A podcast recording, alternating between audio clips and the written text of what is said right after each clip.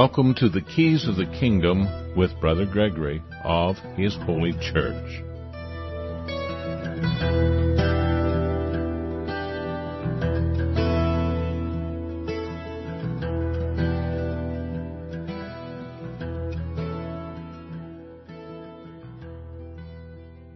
Well, welcome to Keys of the Kingdom. I'm Brother Gregory, and again, we're talking about the Kingdom of God. And this morning we did Amos chapter 5, and uh, just a little side note, uh, I've already made corrections on the page where we were doing chapter 5. I had left a little zero out of something, and it altered the coding so that my notes were off. I, you'll hear me mention that in the show but uh, it's corrected now, and we will be adding that. So everybody needs to join the network so that they can find out where all this is at. But today we're going to change pace a little bit here in the afternoon, uh, since we finished with chapter five, and we're going to uh, have a guest, uh, which is James Williams, and he's involved in county government and it gives him a window on the world through state government and projects and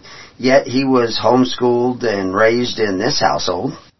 He's my second oldest son and uh he has a little bit different perspective and of course this is really shaking them up in uh the halls of the governments of the world because he has this different perspective and uh he's bringing light where there's darkness, which is kind of uh, funny because today it's dark outside. We have a big fire burning up in Fremont National Forest and uh, the smoke is coming in and just before the show, it got dark. I mean, it's like nighttime almost outside. There's so much smoke overhead blotting out the sun. And so James came in just at the last minute and I said, hey, you want to do a show together? so this is going to be kind of a, not a free fall, but at least we're not sure where it's going I hope the show will be interesting. So anyway, I want to welcome James Williams, County Commissioner for Lake County, and we'll just see if we can pick his brain a little bit and and we often have great conversations here and so we're just going to have a conversation and you guys get to sit in on it. Uh, you can call in to the station and uh, get uh, extra information about and ask questions. And so it will be up to you if you have any questions. Uh, I think you can just push just about any key and uh, one or or any one of number of keys, and uh, I will know that you have a question, and we'll try to bring you on the air. But anyway, right now, James, uh, what's on your mind? Well, thank you for having me. I have a lot of things on my mind normally. Uh, obviously, like you stated, right now the uh, biggest thing on our radar is the fire. Uh, this is the bootleg fire, uh, South Central Oregon. It's uh, around 76,000 acres as of the last report. Um, it has a potential of most likely reaching over 100,000 acres. And uh, it's at zero containment right now, and it's moving actually towards us at the moment. So, uh, as of the last report, it was not in Lake County yet. It was still in the Klamath County area, um, over in Beatty and uh, Sprague River area, and we actually have a few church members that have property and land over in the Beatty area. I'm still unable to confirm exactly how close this fire is to them. Uh, I don't believe they're there in the immediate area at the moment, but um, uh, they have property there, and, and obviously there's a lot of folks uh, that live in that area of the Sprague River that um, there's a lot of structures at risk. So it's um, it's a big fire, a lot of smoke. It's and the smoke's uh, pre- predominantly been laying down over Lake County, and that's why we have. Uh, we're here in the middle of the day at the moment, and it looks like it's um, the Almost. sun's sun's already gone down. Yeah, the sun's gone down and it looks dark outside. Yeah. So yeah, and in the house it's uh you can't even see because uh, it, it without turning on lights because it is just suddenly dark. right. Um, Yeah, I'm looking at my levels of sound, and I think mine are a little bit higher than yours. Although yours sounded really clear to me. But Mhm, anyway, That's fine. Um, I can speak up. No, no, I think you're you're okay. I turned it down a little bit because it sounded real loud, but uh, it it's we're anyway we're experimenting with uh, this equipment to see if we can have more guests on. Right. Uh, I heard uh, we have an RPA which fights uh, specifically this kind of fire that's outrange fires, and uh, I heard Kevin uh, complimenting you on informing the public uh, as to uh, what's going on with the fire, and he thought maybe we can get more people fighting the fire. Is the do you know if the RPA is getting ready? They're not going to go outside the county. Uh, the RPA is kind of holding off at the moment, uh, at least the high desert and the um, uh, the uh, Warner Valley uh, Rangeland Fire Protection Agencies. Uh, we have two of them in Lake County. Um, in my opinion, they're two of probably the best in the state. Um, the High Desert RFPA uh, did a lot of really hard work in making sure that they could get um, mutual aid agreements and uh, is signed and in place with federal ag- agencies as well as state agencies. They were one of the first in the country to have uh, agreements signed with the Fed- Federal Forest Service and uh, the BLM, and uh, it's made it a lot easier for them to participate in stopping these fires and forming task forces and, and getting out on these things and having some local guys on the ground when they bring in these type 1 teams from across the country that are supposed to come in and stop these fires. It's been absolutely phenomenal having these local guys that are not only experienced, they know the terrain and the topography, they know the weather patterns, they know the area, they know the locals, but they also know how to fight fire, and they have all the training that necessary to do so. Plus, they have a ton of equipment. Uh, I mean, you know, multiple Humvees and big water tenders and big D7 cats that we can bring to bear on these fires. It's really been phenomenal. However, the thing with the RFPAs is typically they're on wildland and they focus on initial attack. Um, so once these fires get to a certain size, it's not doesn't really meet the mission statement of the RFPAs any longer to be involved in these. And in fact, you might even say that they serve a better purpose in holding back and uh, maybe doing a little bit of prep work and working with folks. But at the same time, if we have another fire that were to spring up and we have these guys deployed on the um, bootleg fire, who's going to stop that one? So it's great to have these initial attack guys, you know, kind of holding back and holding these resources in reserve to fight these other little spot fires that may spring up. And I mean, if we had a if we had a lightning storm in the middle of this, um, it could be bad because resources are spread so thin along the fronts uh, and the edges of the bootleg fire. So right now they're they're holding, and uh, it we've got plenty of resources to bear on the bootleg fire.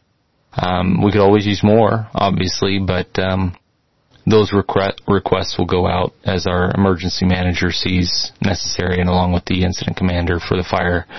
Um, and I'm I'm sure that they're they're looking into getting any additional resources that they might need. If they need something, trust me, they'll ask. Uh, but whether or not they get it, that's always something else. We're very early in the season. Uh, here we are in the very first part of July.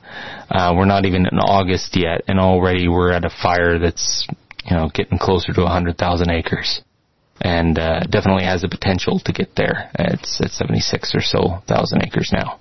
Yeah, one of the things about the RFPA, the High Desert RFPA, uh, Rural Fire Department, uh, it was a voluntary system Yep. set up by your brother and Kevin, hmm and uh, and Kevin is now in charge. I actually know Kevin's granddad, uh, Verl, who I remember a fire way back. Uh, we had a meeting here with some ministers from Colorado, and uh, we were actually leaving to catch a train, and we saw a little smoke up there, and it ended up being quite a fire. And it, it burned for days and days, and the Forest Service didn't take any local advice on it. They don't let local people fight it. They actually threatened to arrest local people who were protecting local homes. And uh, it was partly because the people, the local people, were not well organized. They knew how to fight fires. A lot of them had worked on fires before. They knew how to use equipment.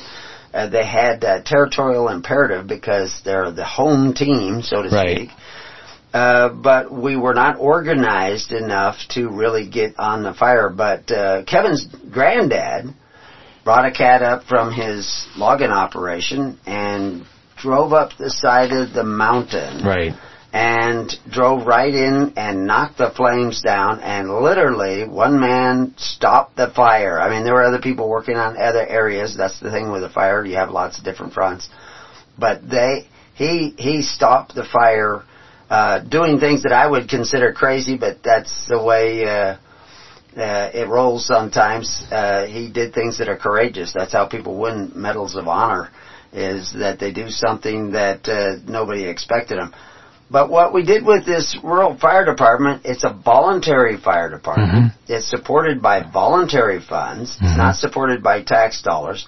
It has received a few grants, but a lot of those grants are uh, helping us meet added expenses that are put on us in order to get this approval to be a fire department and fight, go on to federal property and Right. fight these fires. yeah, for example, you know, I I mean, we have our big D7 cat was a military uh, grade cat um, that we got uh, through um through an auction of military equipment, and uh, it's a big old honking machine. Um, it can just walk through the flames and everything. Well, it it served on the front line of the Brattain fire uh, last year when Paisley was evacuated, and as a result, you know, it its uh, transmission needs to be redone. You have to drop the pan and everything else, and it's going to be a thirty thousand dollar job to repair this thing, if not more. Um, that fire was a federal fire. That was originated on federal land, and it threatened p- private land, which is why the RFPA is there, is to make sure that these wild and uh, private lands have fire protection. A lot of our volunteer fire departments focus on structure. That they, they're trained for structure fires. They're not trained for wildland, but it's difficult for them to go in and protect a structure if there's a fire coming down on top of them and they don't have protection. If it's not safe, they're not they're not sending in their crews. But if they because they can team up with these wildland guys that can bring three or four Humvees onto the scene with a couple tenders and these big fire trucks and we specialize in wildland fire, we can run a circle around these structures with a big D7 cat or a couple of these cats and we can be there in a heartbeat and suddenly we help the structure teams do their job. See, when you're talking about the structure teams, just to make it clear to everybody, these are volunteer All fire departments. volunteer. Paisley Fire Department is a volunteer fire department. Now, Silver Silver- Lake has volunteers, but it also did go on the tax rolls. Uh, at least the building of their building was put on the tax rolls. Yeah, they But- do have a local tax, I believe, and and I, I believe Christmas Valley um, does as well. But most Um, of the firemen are unpaid. Correct. Volunteers. All the all no one gets paid to do there. It's just to help run the equipment. Yeah. Because it is quite costly. Right, and so the reason I bring it up is so that people begin to understand that the effectiveness of the High Desert uh, Rural Fire Department has been, uh, I mean, unmeasurable. They have put out, you know, one month I think they put out like 20 fires that got started that never got off the ground because locals were able to jump on those fires, uh, communicate by radio, and show up Yeah. with sufficient equipment. It's not necessarily always the shiniest equipment, although your brother has painted a lot of them, I know, but uh, made them look shiny. That they're all not painted. Some of them still, uh, evidently, their laws they can't can't uh, have the camo on them you know, because then you, they look like a military vehicle. Because a lot of them are ex-military, but some of these will just uh, go off terrain. Your, your rural fire departments that go after structure, they got a road to where they got to be. But the high desert rural fire department got to go where there ain't no roads. Right. And really the reason I'm bringing this up and we're kind of introducing you to this stuff is that I personally think that if we do the jobs of government in a voluntary system, which is, I believe, what the gospel was all about, that you will be more effective, more, you know, responsive uh, for less money, less loss of resources, and you actually become the heroes of your community. And it's, it's been a staging ground to start to get people to think outside. Some of the people, uh, I believe Kevin, you know, his daytime job is on the fire department. I think he's a uh, La Pine Fire. He's a Yeah. he's a paramedic. paramedic. And so, you know, he's familiar with a lot of these things, but they're taking their skills into this realm of voluntarism and actually providing a level of protection that has been unheard of in the community for a long time, even though it was here, you know, when Burl, his granddad, went up the side of that mountain and put that fire out, he was probably breaking all kinds of rules. But uh, who was going to go catch him? He just he just did it, and uh, and uh, and nobody could deny the fact that he was stopping that fire and uh, doing it in a way that you know he put his life at risk, but he did it for his community, and he saw the job needed getting done, and he did it. Now, some people might call that a cowboy or you know whatever, but the reality is is that you know th- this mix of you know Americanism, courageous individual voluntarism, showing up for your neighbors uh, is a commendable thing that we have lost sight of. If you go to uh, Portland this last uh, summer, it burned. There were fires being started every night, and the people were starting the fires, and the people who should have been stopping them were not showing up to help. And now they're defunding police. There was uh, 150, or a large number of police officers in the Portland area who resigned some of them in mass. Uh, you know, the, a judge has ordered that they hire more people, but nobody wants to work for the Portland police anymore. And I'm I'm really concerned about the caliber of people they may start letting into their police force, what's left of it. And I see a disarray that so we have one section of society moving more and more to giving power to government to fix things for them and we have another section of society taking back the responsibility of fixing things for their own community. And that really is maybe kind of the theme of the show, and we can go off into uh, areas of uh, elderly care, uh, medical care.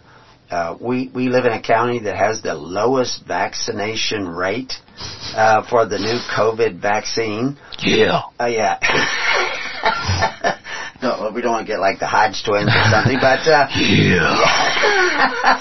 the the reality is, uh, I think part of that. I mean, there, there's a certain amount of rugged individualism, but the conversation in, a small community like this, the conversation is word of mouth Right. to everybody. And Yeah. there were conversations questioning the wisdom uh, and the danger and the reality that we were being fed over the news. Mhm. It was being discussed. Now, a lot of people across the country were discussing this because they had to stay in their homes, they had to stay masked, they couldn't go to restaurants. Why do you think that was such a good thing? I don't think it stopped the virus. Most of the epidemiologists I was reading at the time, because I was actually going into the universities and, and getting comments from actual epidemiologists, some of the top, like Ioannidis at Stanford, and was saying that this shutdown was going to cost more lives and prolong the outbreak. That if we had just handled this like a regular flu, it would have been all over really quick.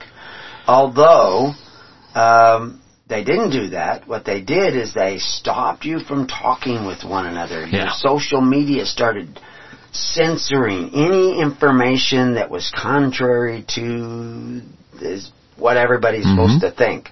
Yeah. And uh, but in this They'd, community, they'd censor your leaders. Yeah. They'd censor the people that you elected to tell you the truth. They'd censor them. No, no, don't listen to him. Yeah, and you know, it's almost surreal to watch this all take place over the last couple of years.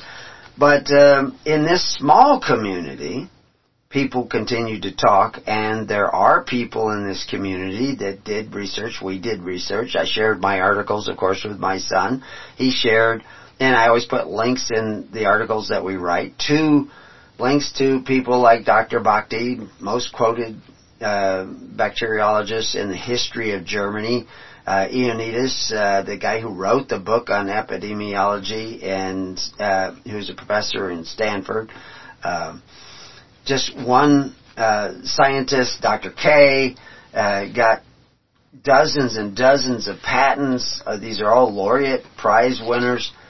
And so we were sharing that information as quickly as we could get it out, but he was able to have these discussions with local doctors, Mhm. local nurses, Right. local people in going in government and where I'm sure that people would have all been wearing masks and frightened to death in the in the capital of this county except for the fact that James was there making comments, saying things, bringing up information that they simply were not getting on the news, information you could actually look up and check for yourself, and it changed a lot of the atmosphere. I, I don't think it, he would have got away with it as much in Portland, but out here in this rural community where people have been forced to do for themselves, it had an Yeah. effect. But define getting away with it.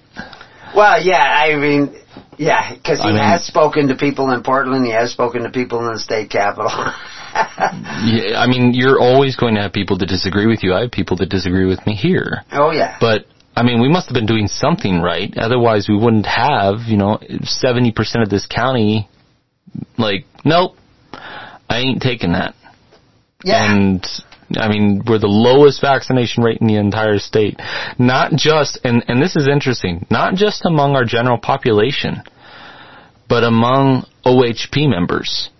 People that are signed up for Oregon Health Plan, that have signed up for the welfare program of the state. And they're taking health benefits and health care and, and they're all for all those things. Even among that population alone, we are still the lowest vaccinated OHP population in the state in Lake County. yeah. There's a thought that's flowing through the community, and I hear it because you know I've It's a lack of trust. Yeah. It's a, it's it's so many different things. It is it is a spirit too, where we're all connected and we all know each other. There's only eight thousand people here total, so you know seventy percent of eight thousand people, you could say, well, that's not very much. Well, it's all we have. Yeah, and you know, I mean, there's all kinds of reports coming out. There were reports that coming out over a year ago. They warned about ADE, which is an enhanced uh, immune response uh, that may come about in extreme fashion, a cytokine uh, reaction.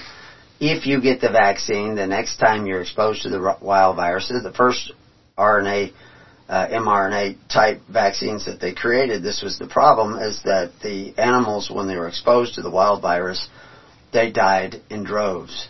Uh, they became sterile. And uh, we didn't have animal trials with this vaccine, but they pushed it out there, and they are pushing so hard. It, it, this is what I even heard some a news commentator saying they could not understand why they're pushing so hard to get everybody in America vaccinated. I heard uh, people with the military saying that we're going to have to compel our soldiers to get this vaccine. Now, a lot of them have already gotten it, but they're some of them are resisting, and they're talking about actually putting soldiers in jail who refuse to get this flu vaccine, which only kills less than one percent of people in the category of of uh, you know the the military age, healthy, strong young men. But yet we're getting, you know, I have a daughter who sells real estate up in uh, the Portland area, and she was telling me this last weekend that she has sold four homes where one of the owners of the home died some the very neck the very night after they got the vaccination. Yeah. Four homes she sold because the owners died not from COVID, but after they got the vaccination. And I've gotten report after report after report of people who supposedly got the vaccination and within a week they got the flu. what they're not actually getting is the flu. They're getting vaccinosis. And if you don't want to know what that means, look it up. Vaccinosis is a reaction that is gives you flu-like symptoms to a vaccination. Well, this isn't really a vaccination, but anyway, we won't get off on that tangent. The point is, what can you do in your community? What's coming next? If this is a conspiracy that is going to bring about the sterilization, you know, this is Dr. Luc uh, Montagnier, who is also Nobel Prize winner, came out and was stating, and he, they, they've been trying to shut him up, eh, that he believes that within the next few years, people who have gotten the vaccination will start dying because of this cytokine ADE reaction and because of different thrombosis uh, symptoms that come up. We had the same story back in um, 2020 with a report. So if this is some kind of, you know, conspiracy uh, that is going to bring about serious plague of some sort in America, we know now that the virus was uh, manufactured in a lab. People, some people are saying it's suspicious that it was. Well, Dr. Uh, Quay, who uh, is one of the top physicians and scientists in the United States, has uh, over 10,000 sites from his work, says he knew last year 99% likely that this was made in a lab. Uh, the woman who was known as the Bat Lady who worked in the lab says that it was a manufactured enhanced virus, although she has disappeared from the face of the earth in China, but she said that before. She, I've seen her, her TED Talks where she talked about doing exactly what evidently was done in the lab, but now you can't even find the TED Talks anymore where she, but I, I saw them. I heard them. I, I didn't save them, fortunately, but there's probably somebody who could do the research. There's only so much time. But the point is, if things are actually going to continue to break down farther and farther and farther, and corruption is the name of the game, what can we do as communities, as people, to balance the stem, the direction society is being dragged? We can't just shake our fist. We can't just yell and scream we need to repent and seek the kingdom of God and His righteousness. But what does that look like? But anyway, I wanted to bring up some of those medical things that we read in the Rural Light. Uh, you've done a little bit more research. I know you're going to do some more, and you've got feelers out to find out exactly what's going on. Yeah. But uh, there are systems put in place. We saw this back when we were taking care of some local people that the government was begging us to take money to help take care of our neighbor.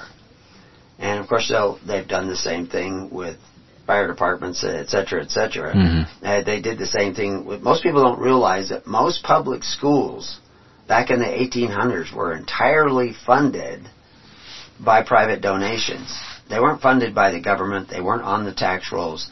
They had land that was off the tax rolls that was set aside by government, but it wasn't given by government. It was just Every township had land in it that was set aside for educational purposes. That was something Madison had set up when they originally began to survey land. But we've moved away from that, and with that, we've lost control of public schools and private schools even. We've done the same thing in medicine. We've done the same thing in elderly care. So I'm going to just turn it over to James. Maybe he can talk about some of these programs that we were discussing before the show and enlighten you into that area. Well, I may be the one that needs to be enlightened. um, it's been, I was telling this to my wife the other day, this has been the most frustrating part of my job, I would say. Um, and my weeks, my days, my months of when people come to me with a problem and they show me a problem and I see it and I understand it is a problem. There's a need. There's a, a great need for someone to do something. The problem is that everyone thinks that that someone is the government. That's why they're talking to me about it. And there's organization there, so they feel like we can get something done. There's money and resources, so they feel like we can get something done. The question is, is this our job? Is this what we're supposed to be focused on? Now, I'm a believer in good governance. And I also believe, though, that uh, we govern by the consent of the governed. And it's been tough for me when people come to me and say, you know, we want you to give money to this organization because it, it's going to help people. Um, that excuse has been used for all sorts of welfare programs throughout the nation and in our state and local governments. But should we?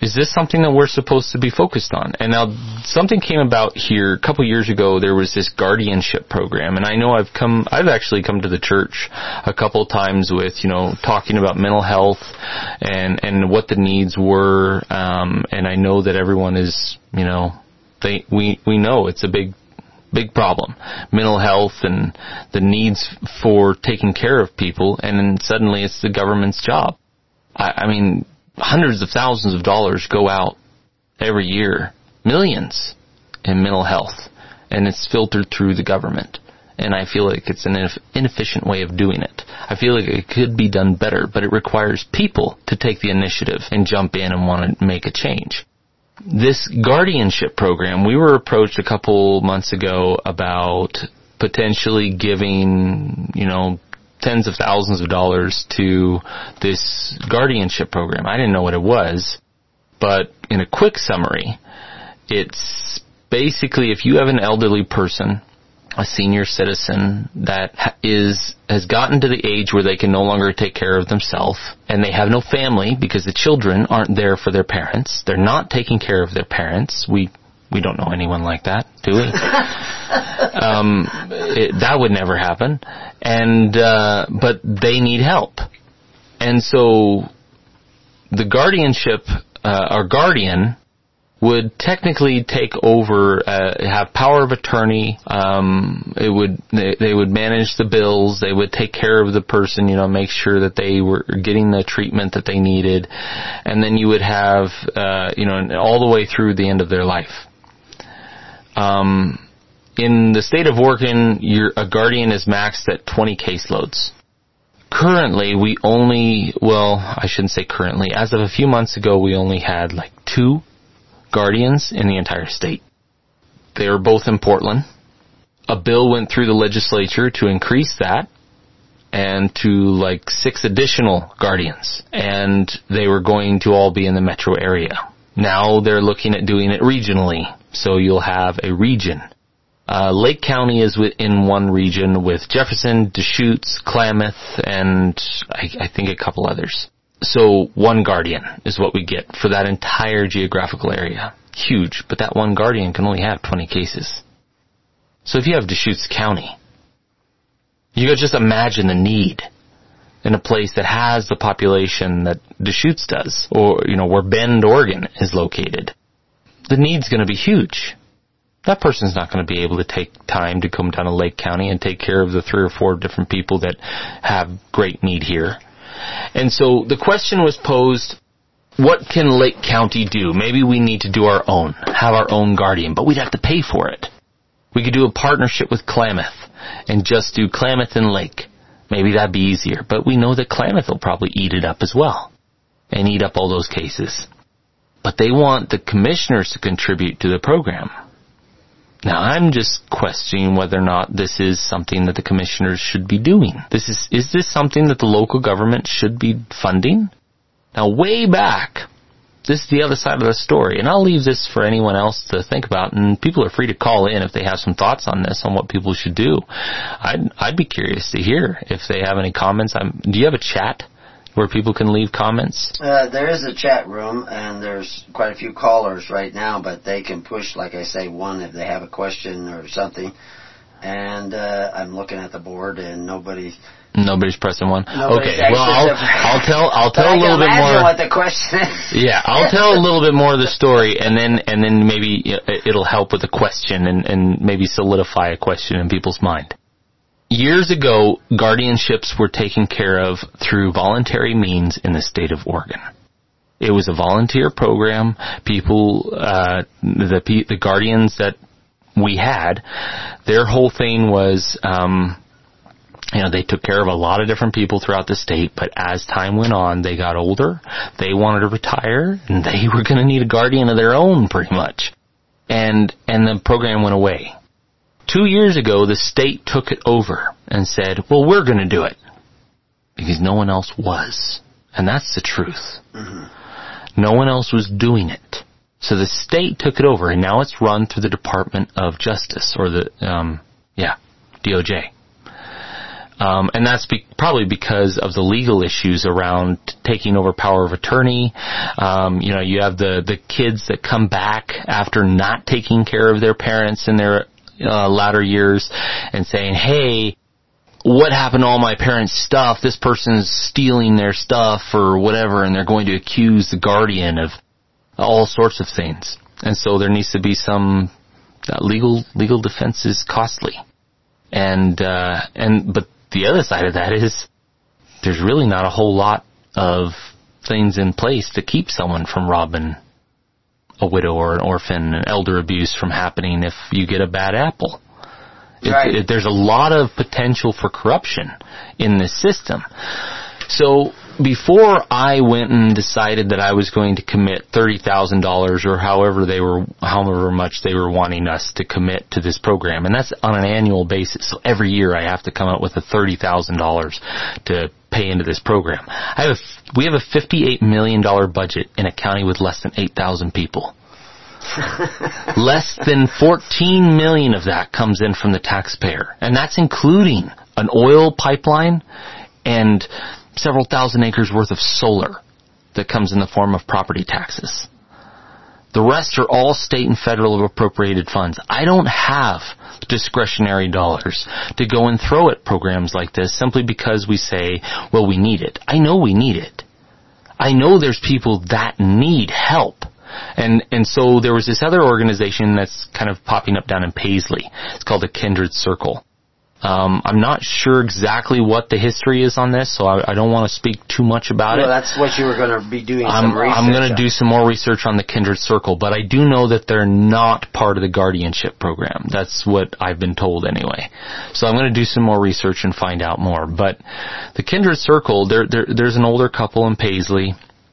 I'm going to keep from using their names. But uh, I've known them all my life, and in fact, their picture showed up on a little local magazine in here, and I saw the magazine, and I was like, "Hey, that looks like so and so. It is so and so." And uh, he's an elderly gentleman, uh, been around for a long time. He's got dementia. He it's it's harder for him to you know know who people are. He's not sure where he is sometimes. His wife is blind, and she can't really see anymore. Real severe case of macular degeneration you know, she can't be in the kitchen by herself. She can't be cooking food. She can't see anything, you know, and and he doesn't know what's going on most of the time. So they need someone there.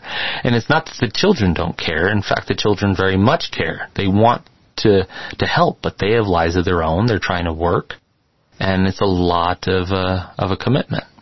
And so this kindred circle popped up, and I do believe that the people get paid to do this, but they take, you know, the guy out for walks, um, and he really enjoys it. They they plant flowers in the flower bed for for the wife. Um, they they're there. They cook the meals. They take care of them, and it's live in because apparently back in the day, I guess they did try to put them in an old folks home, and it didn't it didn't work.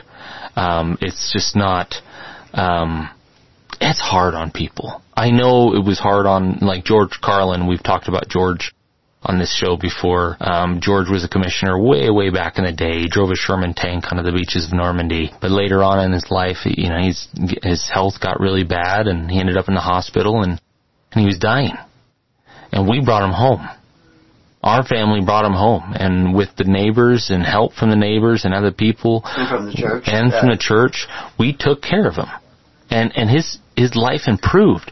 He he didn't have to sit in a lonely hospital bed. He could sit in his living room where it was completely triaged, where he had his bed and everything else. He could sit on that bed in his living room, and his bedding was cleaned and changed constantly. People were there rubbing his feet and taking care of him, putting oils on his feet. And he could look out the window every morning and see the meadows that he dragged and hayed for, you know, most of his life.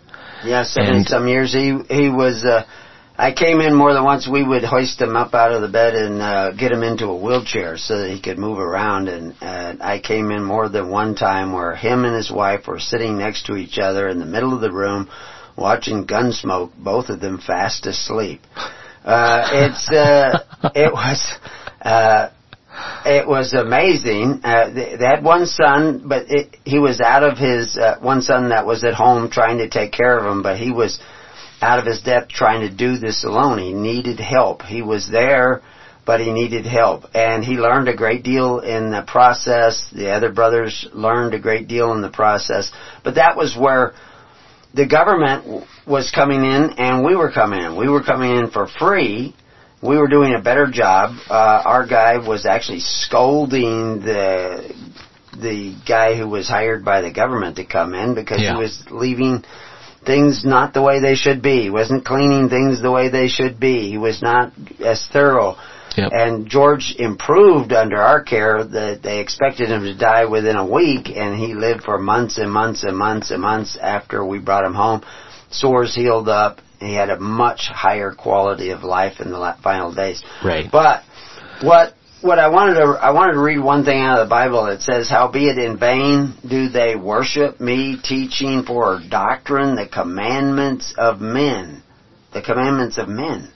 What men is that? For laying aside the commandments of God, ye hold the tradition of men as the washing of pots and cups and many other such like things ye do. And he said unto them, Full well ye reject the commandments of God, that ye may keep your own traditions. And the word traditions there uh, has multiple meanings in multiple different translations, but we won't go into that. But he says, For Moses said, Honor thy father and thy mother. Whoso curses his father and mother, let him die the death. But ye say, If a man shall say to his father or mother, It is Corban, that is to say, a gift by whatsoever thou mightest be profited by me, he shall be free. Free from what? Free from the responsibility of taking care of his parents because he was paying into the a korban, a sacrifice into the temple, and it was the job of the government temple to take care of their parents. And Jesus goes on to say, And ye suffer him no more to do aught for his father or his mother, making the word of God to none effect through your traditions. Again, though that word tradition can be statutes, which ye have delivered, and, and many such like things do ye.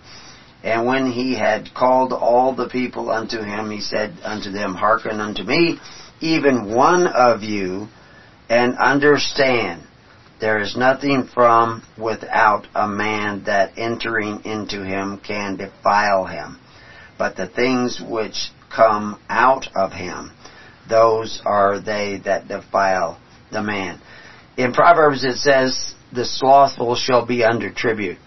All the problems today stem from the fact that we're not actually worshiping God, we're not actually fulfilling the commandments, we're not taking care of our father or mother, much less taking care of the needy of our society.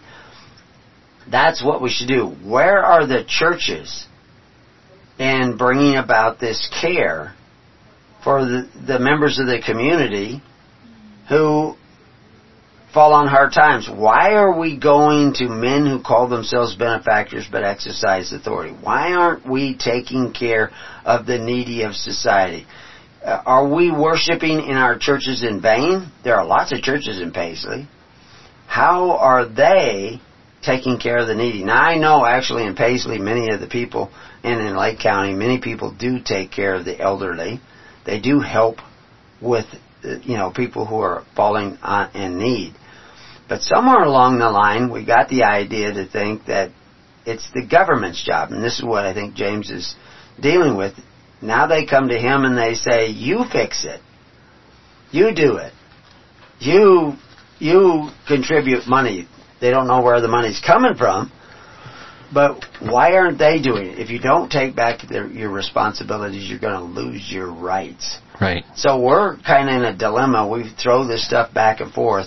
How can we become a light to the rest of the counties of Oregon, the rest of the counties of the United States and the world, where we show them how can we take care of the needy in our society without going to the men who exercise authority and force the contributions, the korban, the sacrifice of the people. And they may not, and that may not be all they force. Oh yeah. See, once it's under the state, once they're in control, and they're going to be in control of your parents and the elderly of your community, they get to decide yeah. how things are going to be run. They could decide everyone that's doing that work has to be vaccinated. All the pe- if in order to qualify for the work, for um, getting these services, you know, grandma and grandpa have to be vaccinated. You know, I Or mean, all or things they may or all sorts of things. They have to do this. They have to. This has to happen. Whatever else. And, and the property at the end goes to the state or whatever it might be. I'm not saying that that's what it is currently. I'm saying that there's potential here for all sorts of things. The more we give up our responsibility to one another and to our elders, and uh, the more we stand less of a chance of getting any of that back. Yeah, we have uh, somebody in the community that's been overtaxed on their property for years and years and Yeah. years. I brought it to the attention of the tax assessor, uh, and she was afraid to approach them, and so I, I can't. I did approach them.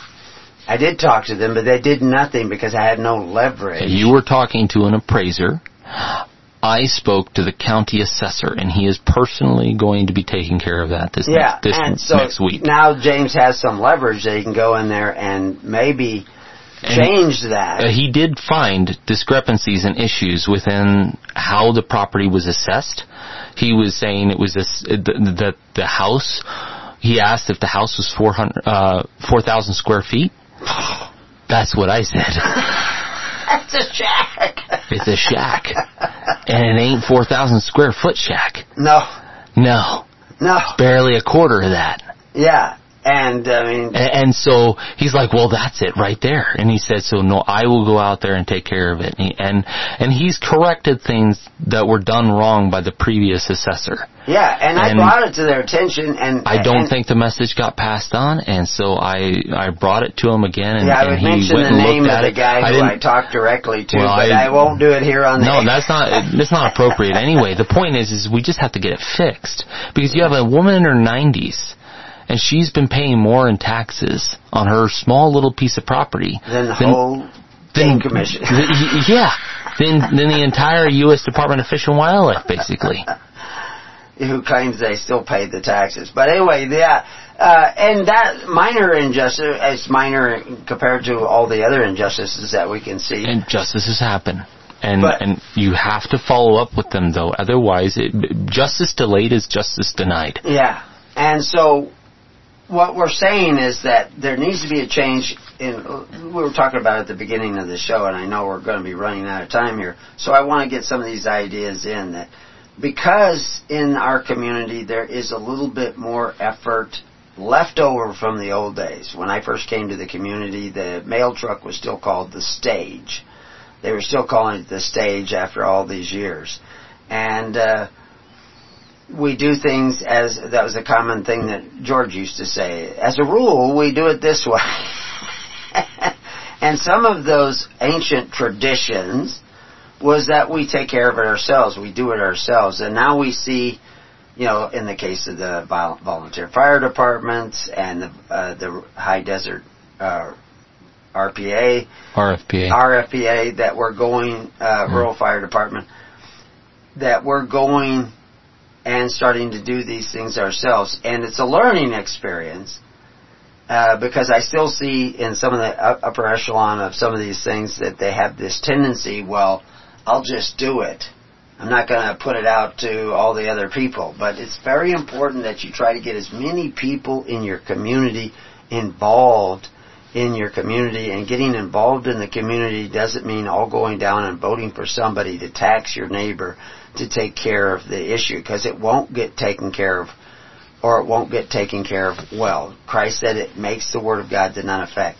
So again, we're back to the problem of how do we work hand in hand with the existing governments of the world, yet go back to the principles of pure religion, which is the caring for those widows and orphans and needy of your society. And it's Mm. going to be a process. Why don't we just do it? Well, Well, why don't the where are the churches? Well, and yeah, that's that's what I'm working on. Is Yeah. I want to go to the individual churches. I don't care which denomination they are. I want them to come and get together, regardless of denomination, and say, "Yeah, these are the elderly of our community. We need to take care of them." See, we're already doing that with the few elderly that we have in our community. Yes, we are. But where are the other churches that the call other- themselves we're just talking Little Summer Lake. What about Lakeview? What, about, Christmas, Valley? and some of these churches have, you know, missions that they send over to Cambodia and Latvia and other places. but they're What, not. a, what about the people at home? What about our el- our elderly here that are victimized and taken advantage of? Now, uh, are elderly those, abuse. Are those churches worshiping in vain because they're going to the government temples and saying, "You take care of the elderly. We'll just go out on the missions and pretend to be spreading the word of God." Well, and uh, you know, and I don't want to be critical either. I'll just say, you know, No, I want to. No, that's fine. Yeah, I mean, I can, I, I can be critical at, at, some points, but I want to give people the option first and the opportunity to do the right thing. Once they're aware of the issue, you can't claim ignorance anymore. Yeah. Like, oh, gee, I had no idea. No, I told you. Yeah. I told you this was a problem, and, and you and, and if any if people still want me to go and give money to it, just take the forced contributions that have been given to the county and turn around and and backfill this program. Well, okay, but forever. Then you can't blame me when things go south. If no one steps steps up and and tries to see to it that people are taken care of, what's going to happen? And I'm not even convinced that I would do it regardless. Yeah. Uh, Commissioner Albertson and I, we- we're both. Uh, he's more saying I don't want to put money into it because it's the state's responsibility. And and what he means by that is the state took it on. They said they would pay for it, and now they won't, and they're making us pay for it. I understand that sentiment. Sounds like Pharaoh to me. It- It's a little, it's a little frustrating. So, as a matter of principle, he's like, "Well, I'm not paying into it." I'm looking at it not only from that perspective, but also, I don't think we should. right. I don't think the state should. What did, I what, don't think they it's any of their business. What was I- it like the old voluntary system? The- Do we have an outline of The- what the- they I'm- were actually I doing? asked for records on that to see what it was d- like before, but it's been up to 15 to 20 years be- since Lake County had a guardian. Right. And so finding those records and seeing how it was functioning before, and plus, you don't always want to do it exactly the way they did it because absolutely. obviously it failed. Yeah. There's something that they were doing that was wrong. Right. And, and there's something that we're doing as a people that's wrong. If we have that much need in our community and we are walking around oblivious to it, and I guarantee it, no matter where you are, whoever you are that is listening right now, you have it in your community as well. You have it all around you. There are, there is someone not very far away that needs help and they're not getting it. And there's the question in our current civilization, in our current society, maybe the government should do something about it. And that's just the wrong spirit to have. So I would, I would leave this with a question, and I understand we're probably short on time for callers. What should we do? What is the answer to this? How do we approach this? Whose job is it to take care of the widows and orphans of society? It obviously is the job of the church, but they seem to have forgotten that. I was talking to a minister just this last week who said, well, our church, we take up a collection, we help the widows and orphans, but that's not pure religion that you do token help when 80 to 90% of the help is provided by men who exercise authority, something that Christ said we were not to do. So, a lot of people have to start realizing that we're outside of the parameters of worshiping God according to the words of Christ. We are not taking care of one another. We do not love one another. We actually covet one another's goods. So how do we make the transition back? There's going to be a learning curve. And of course, like I was talking this morning during the study on Amos, the plagues of Egypt, because this was what Amos brought up. We'd returned to the bondage of Egypt uh, in Israel and Judah, the two kingdoms at that particular time, which is why destruction was coming. So if we've returned to that bondage of Egypt, God hardened the heart of the Pharaoh, kept the people there during the plagues, during the famines, during the social meltdown and breakdown, and the people began to take care of one another during these times because the government was overwhelmed. I can't imagine that that is not where we're headed. And so having this window that uh, my son provides and this opportunity that is coming up, can can we start putting together ways to make that transition?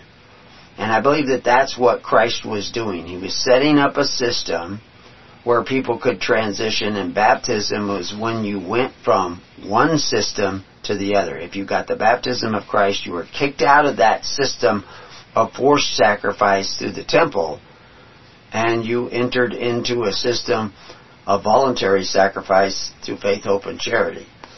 And because that's what John explains. So, anyway, we've thrown out these ideas. I see there's a number of callers still on online listening, so we'll see where it goes from here. And uh, we'll share this audio with the rest of the network. If you're not on the network, join it. If you're on the network, try to get more people to join it to hear this message because you're just not hearing it enough places. We are uh, talking to other ministers and we'll be talking to more and see if we can get more people to actually seek that kingdom of God and His right righteousness. So we got a little less than 90 seconds left of the show. We got the Burning Bush Festival coming up in September here in Summer Lake. Uh, get these messages out. Share preparingyou.com with other people. HisHolyChurch.org with other people. Uh, if you're not sitting down in the tens, hundreds, and thousands already, join a ministry group or one of these congregations or form it. We'll show you how to do it at on the, the uh, network. So join the network. And until then, all I can say is peace on your house and may God be with you. God bless.